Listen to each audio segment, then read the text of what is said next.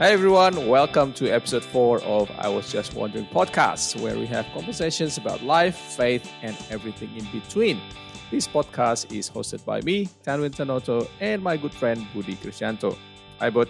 Halo Kak Tanwin, halo semuanya. Apa kabar? Uh, good kok, good. How are you? Ngapain aja minggu-minggu ini? Minggu ini sibuk, ya seperti biasalah, sekolah, siapin khotbah, baca That's buku. Good. You sound like me now. uh, okay. Well, any any good music kamu listen lately? Um, minggu lalu tuh kan ada Sing! Conference di Nashville, cuman jadi online kan.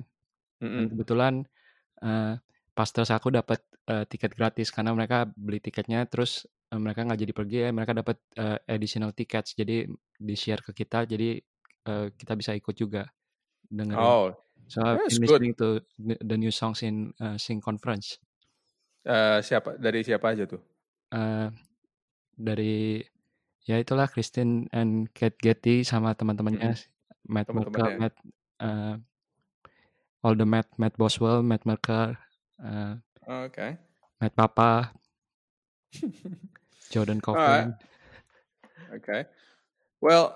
Actually, I was just wondering about uh, music and worship, so I think it's an appropriate topic now.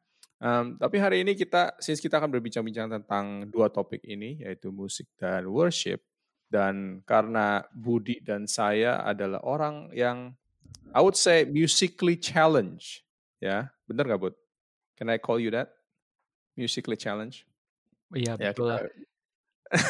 Kita buta buta uh, note, nggak bisa main musik dan nggak bisa nyanyi. So hari ini kita mengundang special guest yang jauh lebih expert dalam dua hal tersebut, ya dibanding kita kita ini. Uh, jadi uh, dia adalah tamu pertama di I Was Just Wondering Podcast. So we have our good friend Davy Shuradi uh, joining us. Welcome to the podcast, Dav. Thank you for being here. Hello guys. Wow, such a real pleasure to be here with you guys. Um, Such an honor as well, you know, to be the first guest in this post podcast. Ah, that's good. You know, yeah, it's okay. Hello, hello. I, I think in my wildest dream, I never imagined myself to be speaking in podcast. You know, I, I listen and enjoy a lot of podcasts, but wow, this is a different level. So thank you for the invitation, guys. No, no, thank you for being here. Um, yeah, soalnya kita memang world class podcast ya, jadi oke, okay. uh, that's good. Well, welcome Dav. Thank yeah, you, thank you. Mungkin sebelum kita mulai, kok Davi mungkin bisa cerita sedikit tentang uh, background Koko, gimana perjalanan hidup Koko, gimana yeah. bisa mengenal Yesus, sekarang melayani di mana, bagian apa? Iya, yeah. oke. Okay. Ya saya sih uh, lahir dari keluarga Kristen, jadi dari kecil kita udah ke gereja sekeluarga gitu ya. Tapi ya begitulah, you know, ya sekedar ke gereja, ikut orang tua gitu. Kalau minggu gereja, tapi kalau hari biasa dengerinnya musik-musik metal. Jadi parah juga. Jadi waktu uh, sukanya apa, Dav? Waduh, gue waktu S M A sukanya model Metallica gitu. Jadi oh, tahu deh. Sama dong. Oh, sama ya. I love, I love. Well, I, I'm more of a Guns N' Roses. Yeah, Guns N' Roses as well. Wow, definitely, that... definitely, definitely. Yeah. Oh, that's so, good. Okay, go on, go on. Jadi waktu gue punya, eh waktu gue S M A, jadi ada grup band namanya Fahrenheit dan kita lagu-lagunya ya itu dari Guns N' Roses, dari Metallica hmm. gitu. Dan um, ya, yeah, saya jadi baru mengenal Tuhan Yesus tuh lahir baru sungguh-sungguh waktu mulai masuk kuliah deh. Jadi kayaknya waktu itu saya seingat saya, kita ada teman S M A, kita punya punya geng gitu ya, dan ada salah satu dari teman kita uh, yang one of the leader gitu, dia bertobat gitu. Hmm. Dan setelah itu uh, dia sering ngundang kita ngumpul-ngumpul di rumahnya ya, kita sih senang-senang aja ngumpul gitu, datang. Ternyata dia sebenarnya punya hidden agenda which is to buat kita semua bertobat. Ah, betul. To convert you from Guns N' Roses. yeah, exactly, exactly. Ada kita ada sepuluh orang gitu, cowok semua gitu, ngobrol wow. di rumah dia. Terus one night gitu, somehow dia cerita tentang dia lahir baru segala macam, terus dia nantang kita doa lahir baru ya, saya aduh gimana ya, udahlah udah di situ kan ikut aja ikut doa lahir baru. Eh somehow gitu waktu kita waktu saya berdoa tuh saya benar-benar merasa di jamaah Tuhan gitu. Hmm. Jadi di situ saya merasa saya lahir baru di situ, itu tahun sembilan puluh tiga ya, what what long time ago. Um, jadi malam itu saya ada satu teman lagi juga bertobat. Dan hari ini sekitar I think semuanya dari sepuluh teman-teman saya itu kayaknya udah bertobat semua gitu. Wow, wow. Biasa. Jadi ya praise God ya. Terus setelah itu ya saya direkomend untuk datang eh, ke satu gereja, dan nama gerejanya G P M I ya, Gereja Persekutuan Marta Indonesia di Bandung.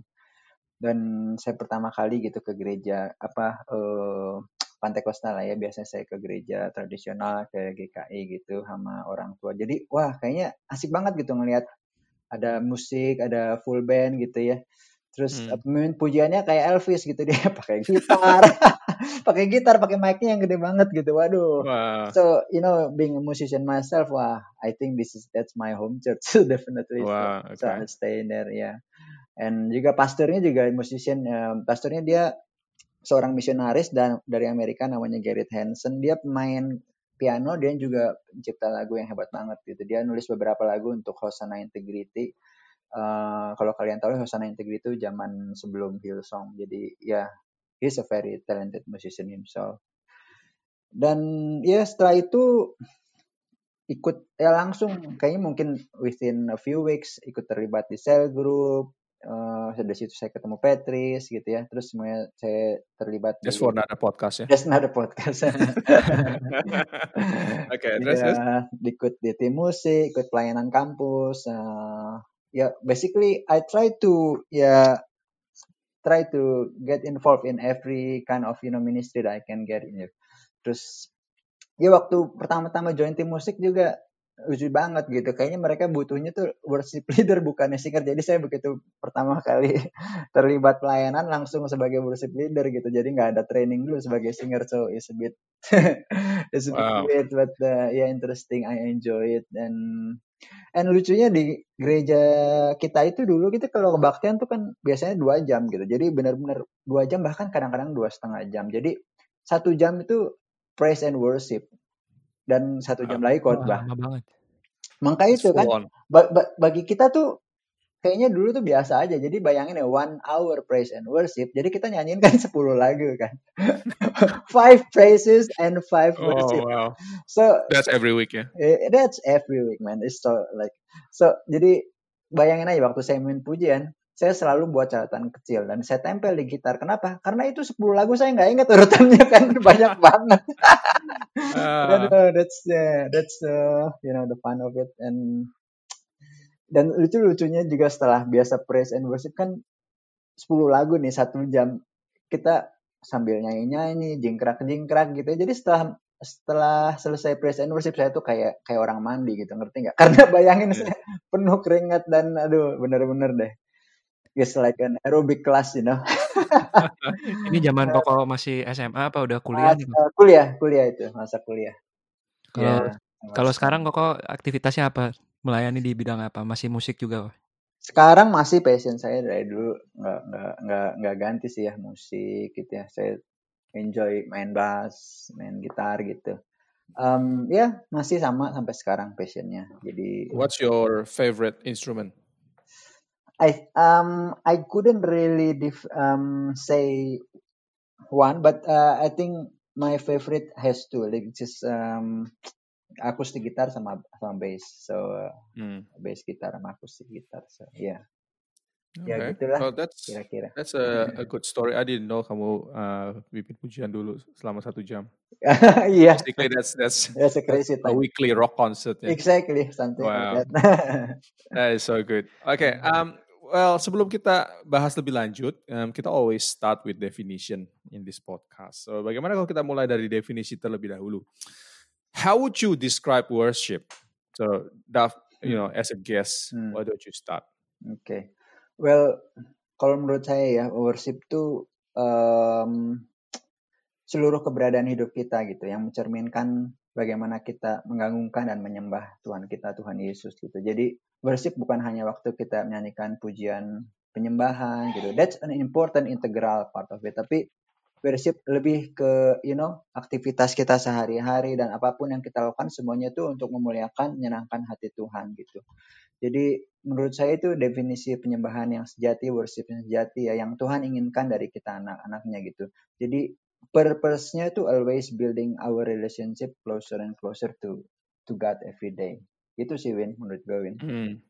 Oke, okay. Bud, hmm, ada yang mau ditambahin? Setuju sama Ko, Ko Davi tadi. Uh, aku suka yang bagian terakhir juga tuh yang ngomongin soal relationship. Karena I, th- I think uh, worship itu dasarnya ya masalah relasi kita sama Tuhan gitu. Iya. Hmm. Iya. Yeah. Kalau di Alkitab worship ya mulainya dari sejak uh, penciptaan. Dan ini satu-satunya aktivitas yang nanti akan masih berlangsung sampai kita apa masuk ke kekekalan, nanti kita masih akan mem- terus worship God gitu. Ini yeah, yeah. relasi dasar kita antara pencipta dengan ciptaan, ya worship it.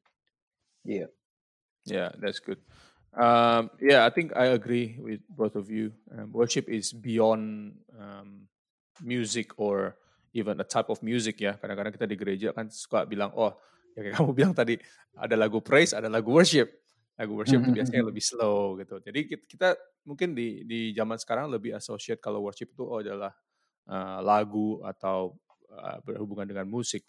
Tapi kalau aku bisa bawa ke Alkitab, um, the first mention of worship itu sebenarnya ada di Kejadian dua puluh dua ayat lima.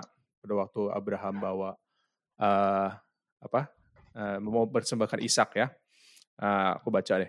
Kata Abraham kepada kedua bujangnya itu, dia berkata gini, tinggallah kamu di sini dengan keledai ini, aku beserta anak ini akan pergi ke sana, kami akan sembayang, sesudah itu kami kembali kepadamu. Nah, bahasa Inggrisnya itu dibilang, I will worship.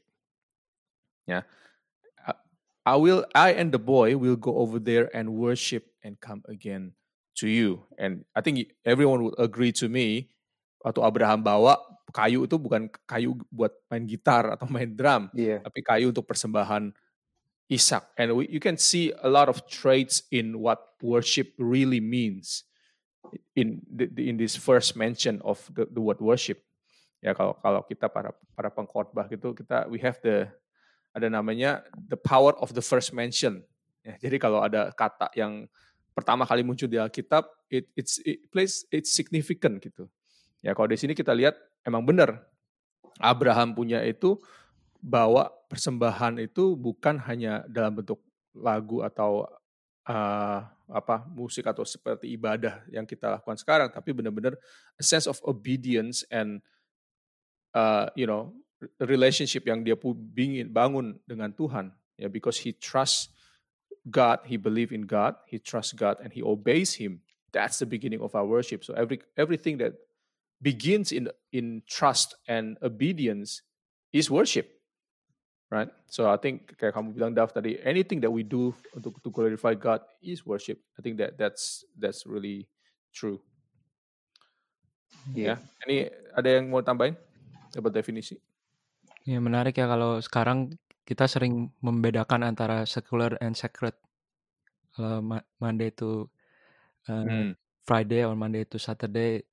Uh, waktunya kerja, waktunya kita uh, laku, hidup lah bilangnya. Tapi kalau minggu yeah. waktunya beribadah, waktunya melayani. Waktunya dan kita mengkotak-kotakan uh, yang sekuler apa, yang sacred apa. Tapi kalau lihat di Alkitab, ya nggak ada nggak ada dualisme itu, nggak ada pemisahan antara antara bekerja dan uh, berelasi menyembah Tuhan gitu. Oke, okay. now but okay, we we, we now understand kalau um, worship is more than music, but we cannot argue atau we cannot escape from the role of music in worship, ya kan? Karena Alkitab pun punya the book of songs in one of the biggest books in the Bible, ya kan? The Psalms, and and the role of music in worship itu nggak bisa di-deny. And I think music is a big part in worship. Uh, kita nggak bisa escape dari the role of music in worship. Menurut kalian gimana? Aku belajar hal ini beberapa tahun lalu uh, dari temen aku yang uh, sekarang jadi uh, pastor or evangelis, eh, evangelis yang spesialis di bidang teologi ibadah uh, tentang role of music in worship ini. Um, buat aku itu waktu itu membuka benar-benar membukakan mataku juga karena uh, di Alkitab ternyata ngomongin banyak soal congregational singing hmm. dan um, music is part of that uh, congregational singing misalnya waktu bangsa Israel keluar dari Mesir, terus uh, Miriam yeah. memimpin Mimpin. umat yeah. Israel untuk nyanyi sama-sama di padang gurun. Hmm. Ada musik juga di situ. Iya. Yeah. Iya. Yeah. Ya, tadi Kotani udah bilang soal Psalms juga itu penuh dengan uh, nyanyian dan diiringi dengan musik gitu. Bukan cuma hmm. nyanyi doang. Iya. Yeah. Ya. Yeah. Terus kamu gimana, Dav? Oh. Ya. Aku setuju banget sih. Uh, kita bisa ngeliat ya contohnya di di dua Samuel enam ayat lima ya. Di sini bilang uh, Daud dan seluruh kaum Israel menari-nari pada Tuhan dengan sekuat tenaga diiringi nyanyian seperti gambus, rebana, kelentung dan cercap. Ini semua berbicara tentang jadi uh, menurut role of music penting gitu. Um, walaupun bukan yang terutama pertama hati kita, tapi worship ini seperti, you know, uh, jadi kalau kita bilang pertemanan permainan musik itu, musik yang diurap itu udah seperti, kalau menurut saya itu seperti dupa yang harum gitu di hadapan Tuhan ya.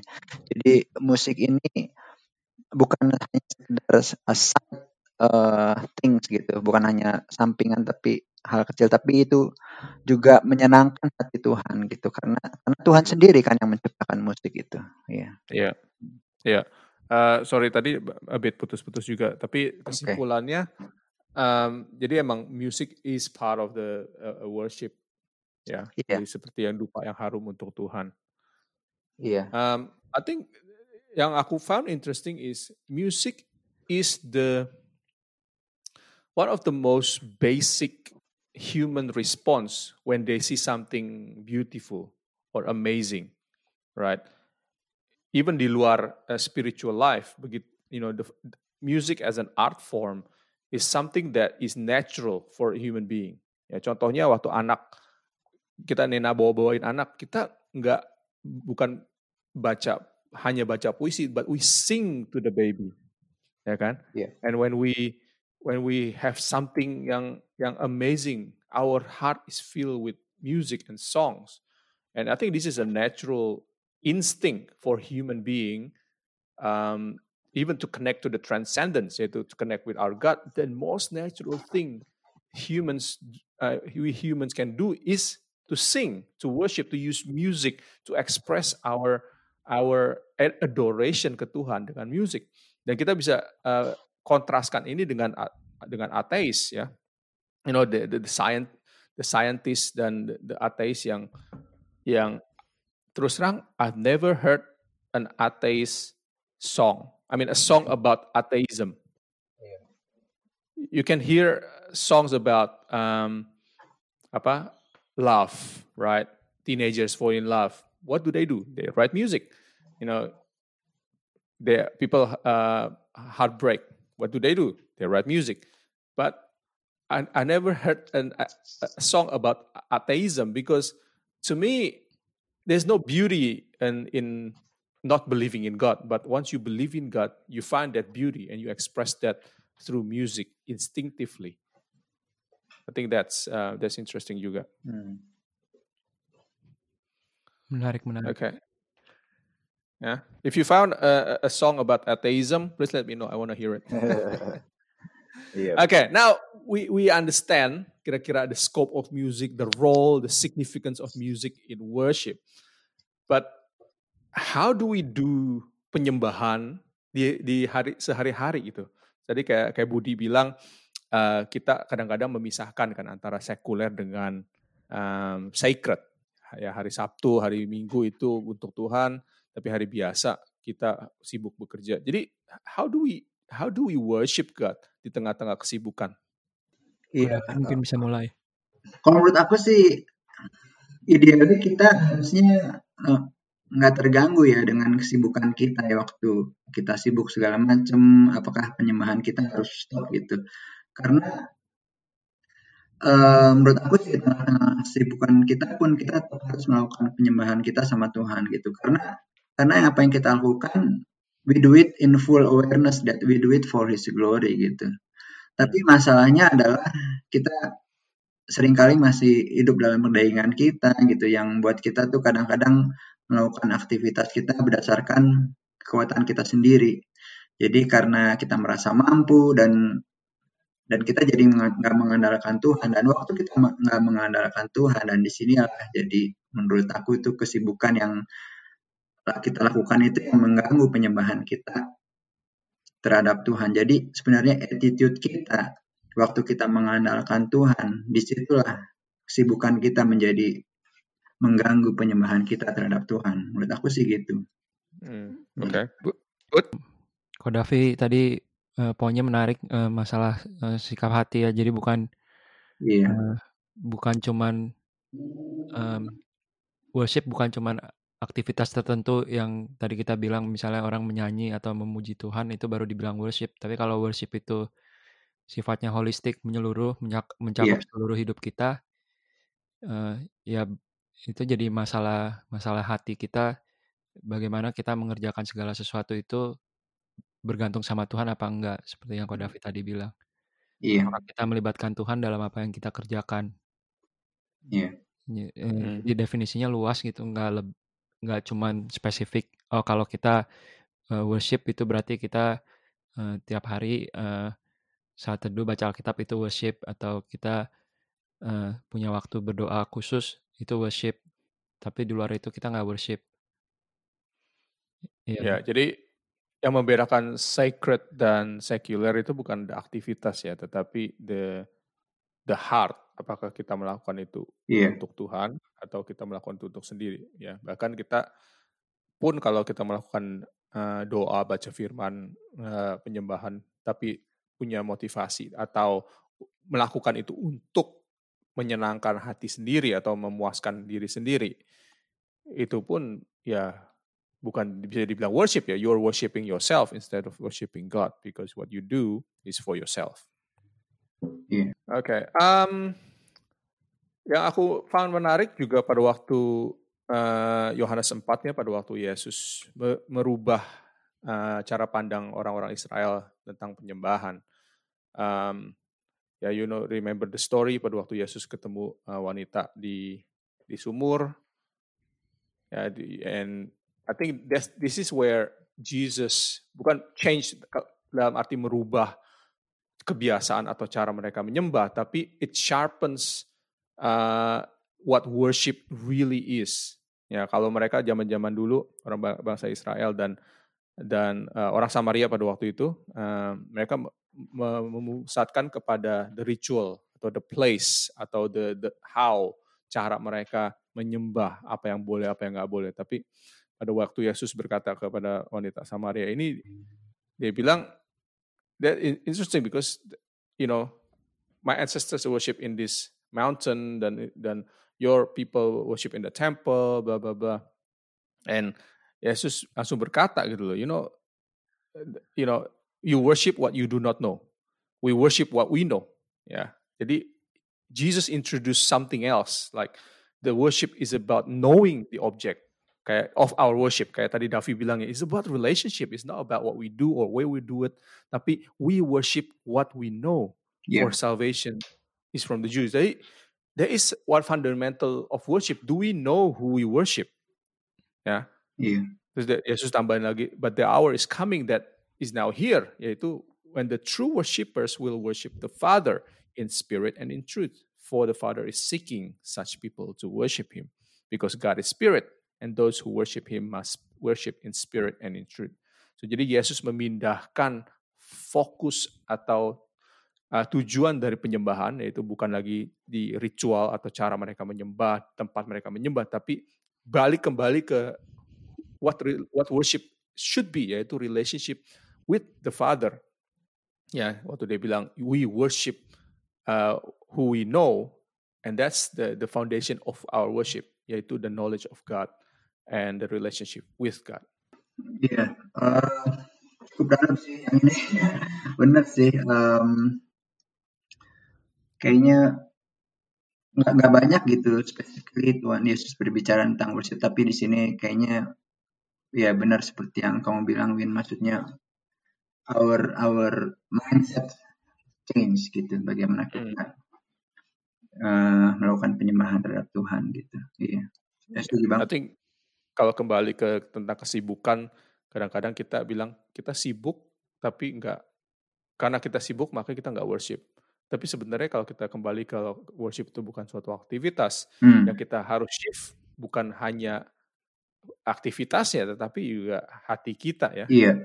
Jadi yeah. kamu bilang tadi, that was really interesting. You know, yeah. when you depend on God, mm. you know, ya kan, that's yeah. your relationship. That's yeah. when you depend on God. So waktu kita stres di kerjaan pun, it can yeah. be a worship, you that's know, uh, dupa yang harum kalau kita benar-benar tahu, oh, I, you know, I can't do this without God. And that's that becomes your worship. Bukannya kamu meninggalkan pekerjaan, yeah. terus uh, mulai ambil gitar dan nyanyi, tapi you know, whatever you do, when yeah. you know you can you can use that as worship. Exactly. Yeah. Hmm. Aku juga ingat, aku juga ingat di Yohanes empat itu Yesus bilang Bapa mencari penyembah-penyembah yang demikian gitu. Menarik juga hmm. gitu, karena nyata Tuhan itu bukan mencari penyembahan, bukan apa seeking the worship, tapi mau berelasi sama kita juga gitu. Bukan ah, cuma that's good. Ya, bukan cuman ternyata worship itu bukan cuman kita mencari Allah, tapi Allah itu yang pertama mencari kita dulu. Allah yeah, yang mencari good. Penyembah gitu. Dan dia bukan bukan uh, seperti idols yang apa? Cari cari fans, cari penyembah, cari orang-orang buat follow dia. Nah, cari apa? Cari penyembahannya, maksudnya cari fame, cari cari worshipnya itself, tapi is looking for worshiper uh, untuk uh, bisa berelasi sama mereka gitu. Hmm. Ya, yeah. I think uh, aku juga baru baca kemarin um, it's about pastoral ministry sih. Tapi dia berkata, you know, ultimately worship comes from God. Jadi God gives us everything. Uh, God's grace and mercy is upon us, and then we worship because that becomes our response. Jadi God sebenarnya yang initiate worship. Dalam arti he he puts the worship heart in us. Jadi kita nggak bisa istilahnya Uh, tanpa melihat kasih karunia Tuhan dan kebesaran Tuhan, it's impossible for us to worship because we need, again, we need to know who God is, we need to have a relationship with Him. Dan begitu kita ngelihat how beautiful God is, otomatis hati kita keluar dengan worship.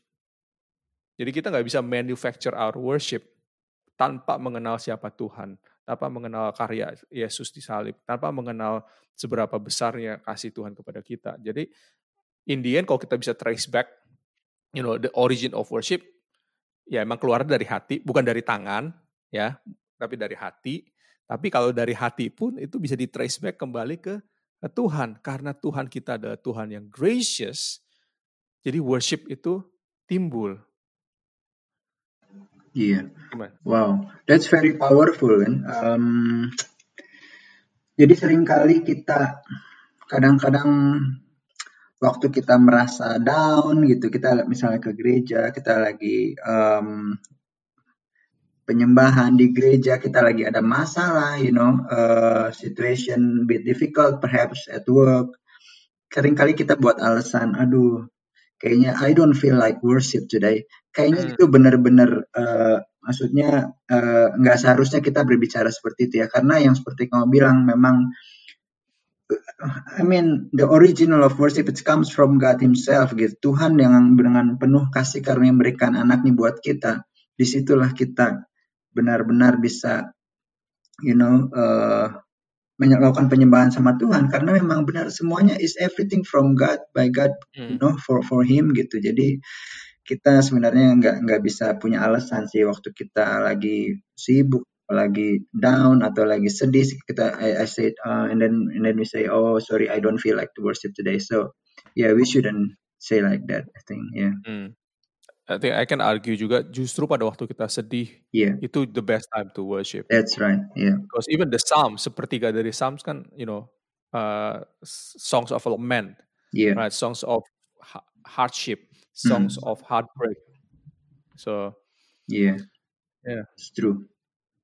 It's all good. Mm. Okay. Um, anything else before we go to the practical? I know it's a bit ini. Aku ingat juga si James Packer pernah bilang begini tentang worship. Waktu dia definisin worship di bukunya atau di tulisannya, dia bilang begini. Worship in the Bible is the due response of rational creatures to the self-revelation of their creator. Jadi uh, penyembahan itu tanggapan dari ciptaan terhadap penyataan atau pewahyuan Allah Hmm.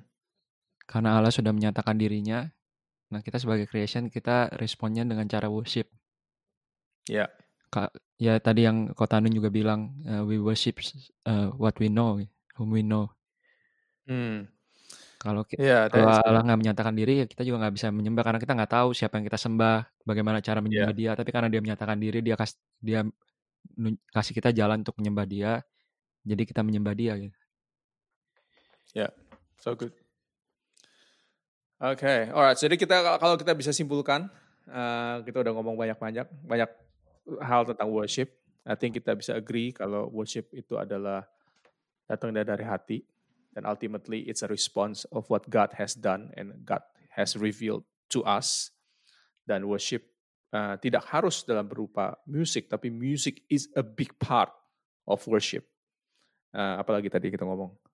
Iya, jadi um, benar-benar seluruh keberadaan kita ya, maksudnya in everything we do, if when we depend on Him, when we like exalting Him in whatever we do, I think it's it's the same as we we worship Him, you know. Mm. Yeah. Okay. All right, uh, that's good. Okay, last one. Uh, ini mungkin buat Budi dan saya. Uh, kan kalau kita ngomong tadi worship nggak harus musik, walaupun musik is a big part of worship. Tapi uh, ada tips for musically challenged people, Bud or Daf, maybe. It's a, uh, apart from singing in the shower or singing in the car when nggak ada yang ngedengar, the audience of one. Any other tips buat kita bisa engage in worship uh, buat kita-kita yang tidak main musik? Read the Psalms. Read the Psalms. That's good. That's Just read good it. Ya. Don't sing. Or sing it when no one's there. Yeah. Sekarang banyak himne-himne baru yang diciptain dari Psalm juga. Jadi yeah. juga kita bisa dengerin, kita bisa ya, nyanyi sendiri aja di rumah. Iya, yeah, that's good. Nggak usah pakai nadanya nggak jelas, nggak apa-apa ya. Uh, that is so good. Daf, any any tips? Well, I think back to to the heart. I mean, um, Tuhan sama sekali nggak lihat. Oh, ini misalnya main apa, gitarnya jago apa. Oh, I really like his worship. No, it is everything has come from the heart and in front of God. I think the heart is the matter, you know. So waktu kita misalnya nyanyi suaranya bagus sekali, tapi kalau hatinya kemana-mana nggak kepada Tuhan juga percuma juga. Jadi ya yeah.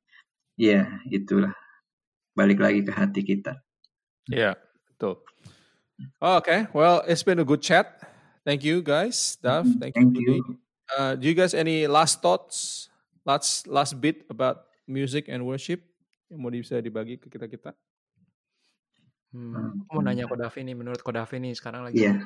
Masa COVID kan, iya. Yeah. Nggak boleh nyanyi. Kalau ketemu pun kalau nyanyi mesti pakai masker atau nyanyinya dalam hati. um, menurut Ko Davi gimana? Ya, yeah.